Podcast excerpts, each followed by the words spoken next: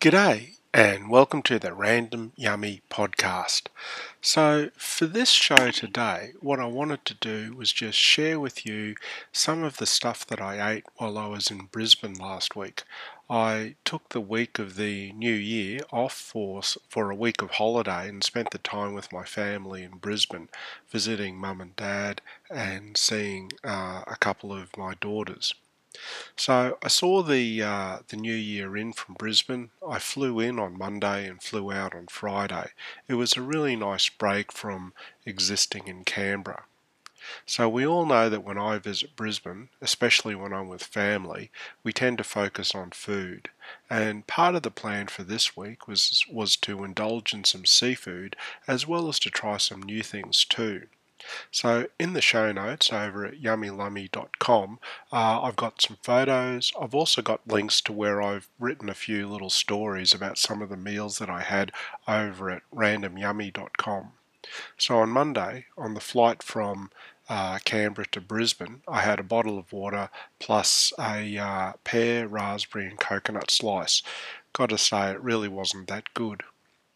When I arrived in Brisbane uh, and got to mum and dad's place, I asked where they'd like to have lunch, and mum said, Oh, there's a Chinese place at the Aspley hypermarket, but not the Yum Cha place.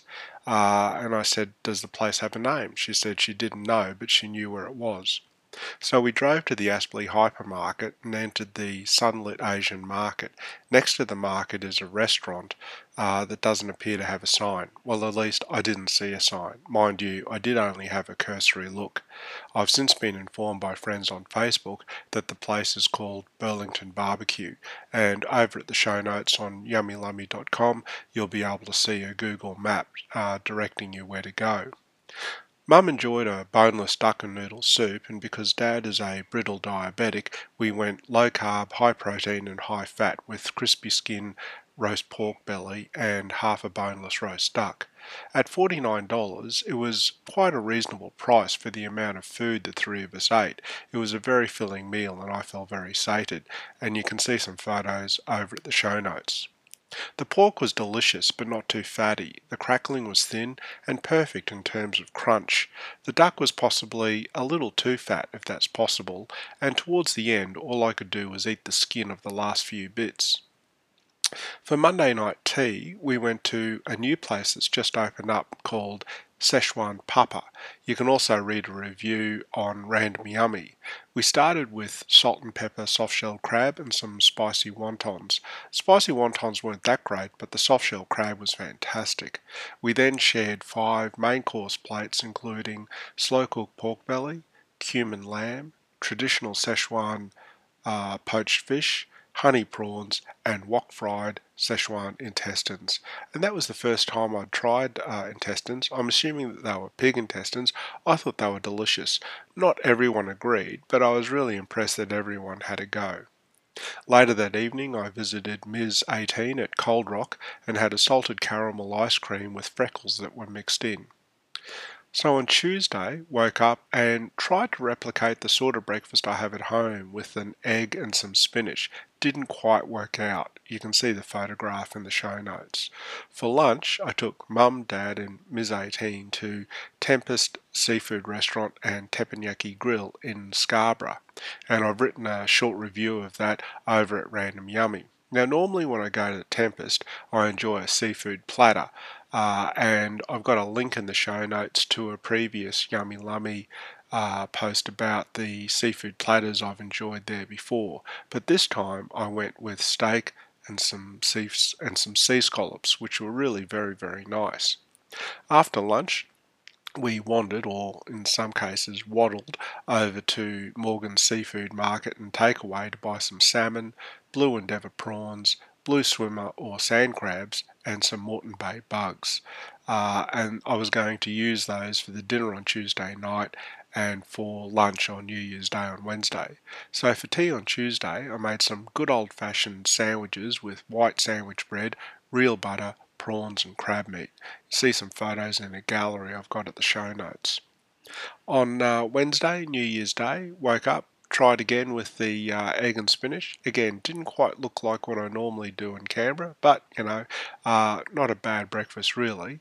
For lunch, uh, we had Ms. 24, her boyfriend, Ms. 18, and Mum and Dad uh, at Mum and Dad's place for lunch, and I broke down the Moreton Bay bugs and had some more Blue Endeavour prawns, and again set up a sandwich making station on the dining room table, and that was a fantastic lunch.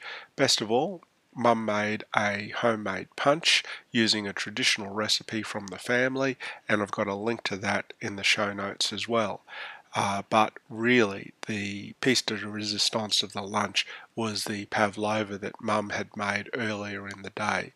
She um, topped the pavlova with dark brown sugar and vanilla whipped cream, cherries, and pieces of Kensington Pride mango. For tea on uh, New Year's Day, I cooked some salmon with a mango and avocado salad, including some pickled radish, red onion, and fennel. The salmon from Morgan Seafood Market was fabulous. Um, the cooking conditions I used were the same as I have at home because mum and I basically have the same toaster oven and the salmon from Morgan's was so much better than the stuff that I buy from Coles and Belconnen. Uh, for more details about how I prepared that meal, check out the Random Yummy, and you can see a link in the show notes.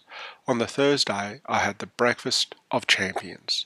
I enjoyed leftover pavlova from New Year's Day. The nice thing about refrigerated leftover pavlova is the whipped cream stiffens a little and the texture is delightful on the tongue. If you've never tried this, I urge you to give it a go, unless of course you've got diabetes mellitus. If that's the case, I suggest you live vicariously through others while eating a piece of cheese. I've got a couple of photos in a gallery of the pavlova on the show notes, as well as a link to a story on Random Yummy about uh, my uh, my love of pavlova and trifle for Christmas or Boxing Day breakfast after Christmas.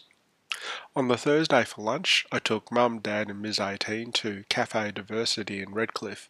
I enjoyed the fish tacos and a pineapple juice. Again, photos in a gallery, as well as a Google map to show you how to get there over at the show notes. For dinner, Mum and Dad wanted to shout me dinner somewhere, but I said what I'd really like is to be able to cook them a steak. Um, the butcher across at Westfield Chermside uh, has what looks to be a really good uh, meat display, and I went for some porterhouse steaks uh, as well as some prawns. So I made a reef and beef for a surf and turf for mum and dad, uh, a photo gallery at the show notes, and a link to Random Yummy in the show notes as well, giving the story on how I made that meal for mum and dad. In fact, mum and dad were so impressed, they really thought it was better than any restaurant, and they rated it as a $50 a, a plate meal, so I was really chuffed with that. On Friday, no one was available to go to breakfast with me, so I went alone to Cafe 63 at Westfield Chermside and enjoyed what they call the Shearer's Classic. This arrived as a large bowl of toast, liver, bacon, onion rings, poached eggs, hollandaise sauce, gravy, and a potato rosti on the bottom, which after I'd cracked the yolk of the eggs became a soggy bottom of rosti soaked with egg yolk, gravy, and hollandaise sauce. My only complaint is that this meal was served in a bowl. It makes using a knife and fork to cut the liver and bacon a little awkward. It also makes toast management difficult as well. I really suggest places try to avoid being trendy and hipster and stick with being practical. At least I'd be happier that way. As I've mentioned uh, in the podcast today, uh, a lot of the links in the show notes go to Random Yummy, uh, and you might also want to check out uh, a meal that I cooked uh, last night, which was a ribeye steak, uh, which was similar to um, a tomahawk type steak. It was beautiful. Anyway, I'll put a link in the show notes to that, that meal as well. Hope you're well. Hope you enjoyed your new year. Happy New Year to you. Hope 2020 is a special one for you. And I'll catch you later on the next Random Yummy. Bye for now.